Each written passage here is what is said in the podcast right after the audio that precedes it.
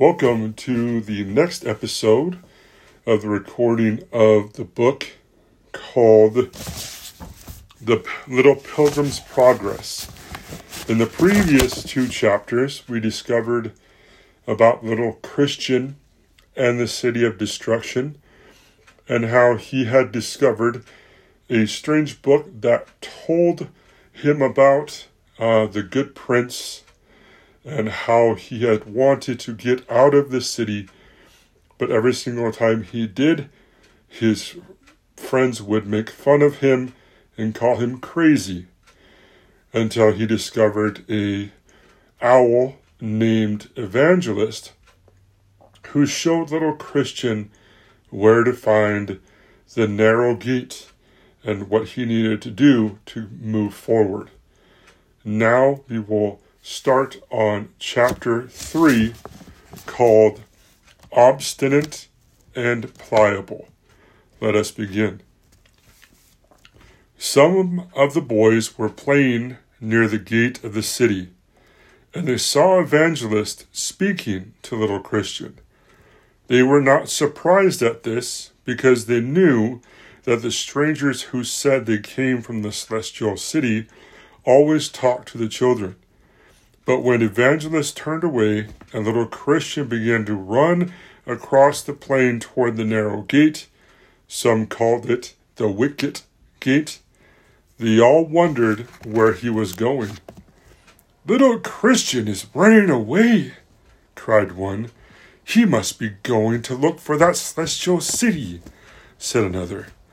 Then he will be lost, exclaimed a third. We ought to go after him and bring him back. There were two young moles named Obstinate and Pliable who knew little Christian very well. They were older than he was, but the three had often played together. Obstinate was not a pleasant companion, for he loved to have his own way, and Pliable used to give in to him for the sake of peace. Little Christian did not care much for either of them, but he liked Pliable better. These two moles were vexed when they saw their little playmate running alone over the fields. For although they were often cross and disagreeable to him, they did not like to think of him being him as being lost. We must make him come back, said Obstinate. What a stupid rabbit he is to believe everything he is told. Come along, then, said Pliable. I will go with you.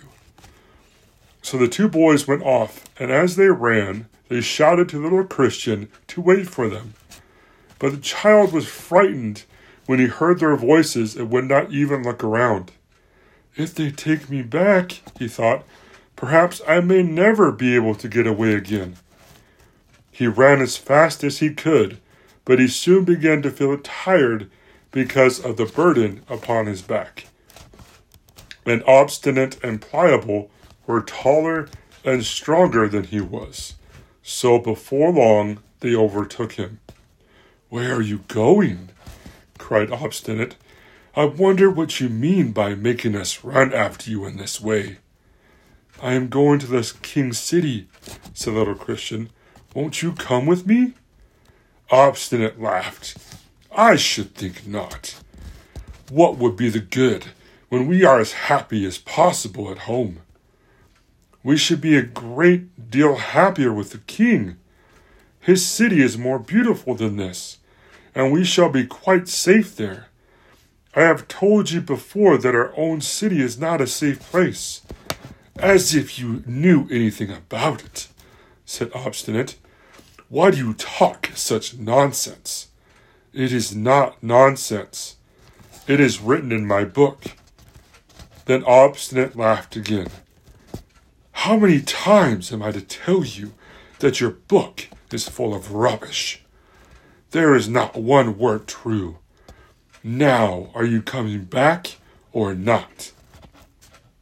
Obstinate looked very cross, and little Christian's heart began to beat faster and faster, but he answered bravely, No, I am going to the king.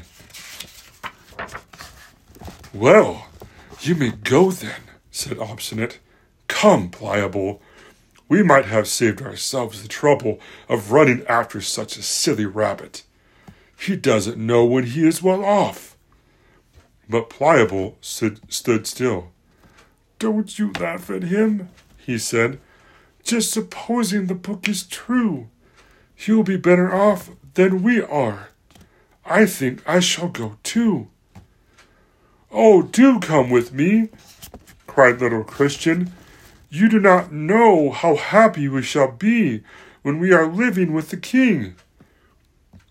Are you sure you can find the city? asked Pliable. Yes, for Evangelist told me what to do. We must go to that gate beyond the plain, and the gatekeeper there will show us the way. You don't mean to say you are going, said Obstinate. Why, even if there were a celestial city, two boys like you could never find it. Pliable did not answer, but he made a few steps forward by the side of little Christian. He had often listened to the words of the strangers, and he thought, I may as well go as far as the narrow gate and see what the road is like. I'm not surprised at little Christian continued Obstinate. But really, pliable. You ought to have some, you might you ought to have more sense. Just come back with me, and I'll not tell anyone that you said you were going. But Pliable was not very fond of Obstinate, and he felt pleased at the idea of having his own way. So he answered, "It's no use. It's no use talking. I've made up my mind. Goodbye, if you won't come too. No, thank you. I'm glad enough to get rid of you both.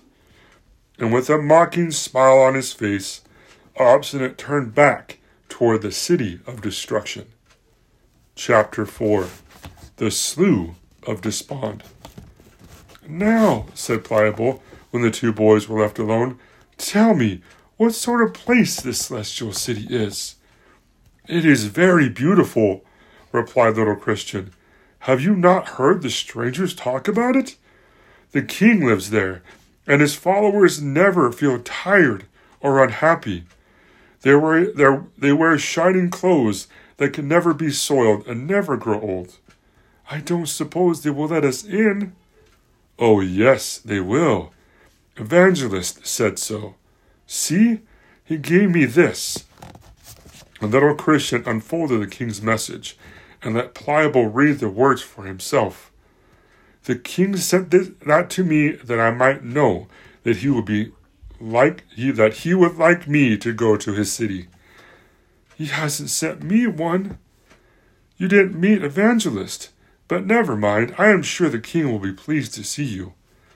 Well, tell me something else. What shall you do when you get to the city? First of all, I should like to see the king and if he is very kind, I shall ask him where my mother is. You know, she, you know, she went away when I was very young, and sometimes I have wanted her so much. One of the strangers told me that she was with the king, so I think she must be living in the celestial city.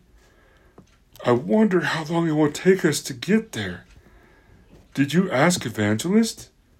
We might walk a little faster, I think. I wish I could, sighed little Christian, who was tired already. I'm afraid I shall be a very long time on the way. It is this burden which is so heavy that it makes me walk slowly. Pliable was just going to say, What do you mean by always pretending that you have a burden to carry? when suddenly his feet sank deep into the grass, and he saw that he had walked into a marsh that lay in that part of the plain Oh! cried he, where are we now? I don't know, said poor little Christian, whose burden made him sink deeper and pliable into the soft green mud. Let us try to get out. But the boys were frightened and confused, and they could not tell which was the way out of the marsh. It was called the Slough of Despond, and it was a dangerous place even for grown up animals. Every step the children took seemed to lead them farther into it, and at last Pliable grew very angry. See what a mess we are in, he said he, and it is and it is all your fault. I wish I had not come. If this is the beginning of our journey, what else may we expect on the road? Just let me get out of this horrible marsh, and I shall go straight home again. You may look for the city by yourself. Little Christian did not answer, for he was too frightened and unhappy to speak. His clothes and fur were covered with mud, and every moment he feared that he would be smothered in the slough. How he had wished, how he wished that Evangelist would come to help him, but he could not see anyone near to him. Far away across the plain shone the light above the narrow gate, and beyond him lay the city of destruction. Pliable turned away from the light, from the light, and at last succeeded in getting out of the marsh. But he never stopped to help his companion. And when little Christian looked back, he saw the mole running home as fast as he could. Oh, how desolate the little desolate the little boy felt when Pliable was out of sight. But I will go to the king, he said, and once more he struggled on, trying to find some firm ground. Then, when he was about when then when he was almost in despair, he heard a voice saying, Wait a bit, I'm coming to help you. And with that, we have finished chapters 3 and 4 of the Pilgrim, Pilgrim's Progress.